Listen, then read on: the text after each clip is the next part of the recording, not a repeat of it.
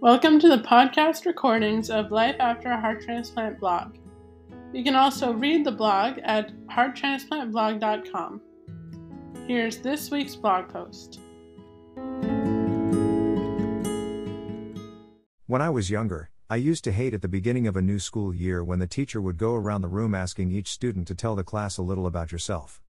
This was worse torture to me than showing up for an exam that I didn't know about. Possibly because I was more used to the latter? Who knows?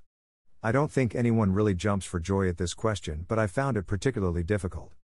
It even happened numerous times in university. The only thing that I could ever think of was heart transplant, heart transplant, heart transplant. Not because it's something that I wanted to share, but rather because it's something I was terrified of people finding out. I was so afraid that people would get to know me based on the thing that happened to me rather than any of the actual things that make me, me. The problem is, I didn't even know what that was. I didn't know what made me, me, anymore. I think everyone has a hard time knowing what makes them special and unique. To ourselves, we are boring. We know everything there is to know and don't think it's going to matter to anyone else. One thing we tend to be good at is seeing what's special and unique about others, but have a hard time believing that we are special and unique too. But how does that make sense? If everyone seems special and unique, then how could we not be as well? When I had the heart transplant, one of the many things they didn't tell me about, and honestly probably didn't know about, is struggling with my identity. You may have seen T V shows or heard stories about heart transplant recipients adopting characteristics of their donors. I heard a story once of a kid who ended up with the same crooked smile as their donor, which brought the donor family so much peace and joy. People love these stories. I understand that. I understand the importance of that from the donor family's perspective and how it would have helped them grieve and believe they had made the right decision.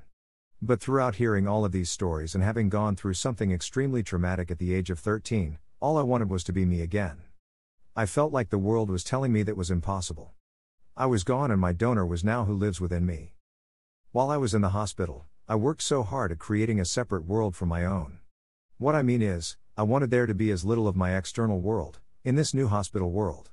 My parents would bring me things from home, but I didn't want my favorite Tutu, that's his name. I didn't want my favorite blankets or pillows. I didn't want my own decorations. I wanted these two worlds as separate as possible. To me, this illness, this pain, the challenges, and the fear, would only exist in this pocket of time that could easily be forgotten afterwards. I went as far as to not let people visit. This got vetoed a lot by my parents, who didn't understand what I was doing. I think they thought I was being mean. But to me, the more this experience existed in the memories of others, the more it existed. If I could limit how many memories it existed in, I could control my own history. I could pretend it never happened. I could be free of it outside of the hospital walls. Sadly, I could not control history. I could not keep it from the memories of others.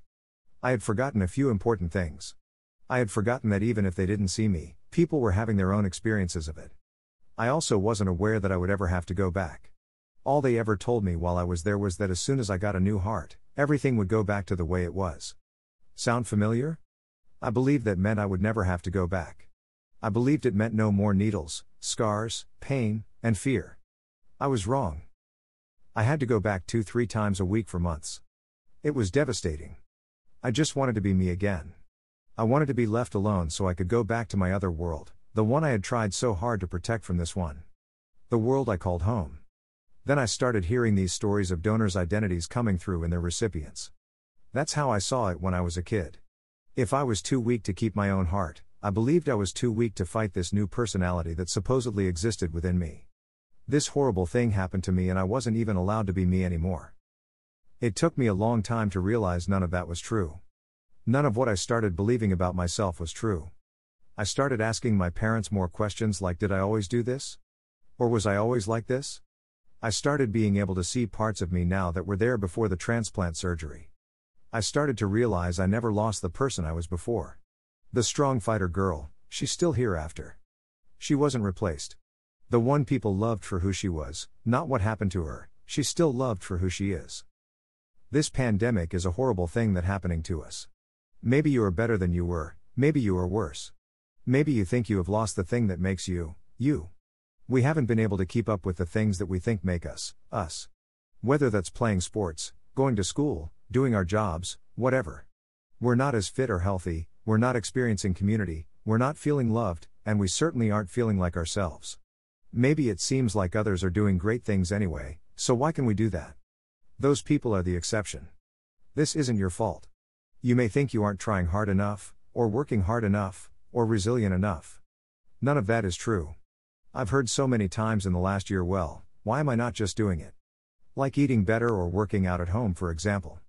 Because this horrible thing is happening to you right now. You're hurting even if you don't know it. None of this was your choice. This is something that happened to you. Not something you asked for or caused. You just need just to heal a little bit.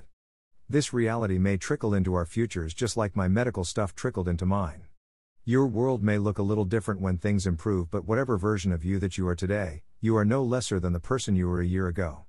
You are no less important. You are no less worthy of love. You are still at least just as amazing as that person you were before. That person is not gone. They are still here. You just need just to heal a little bit. The thing that makes you is not gone. I promise you that you are still here. I see you.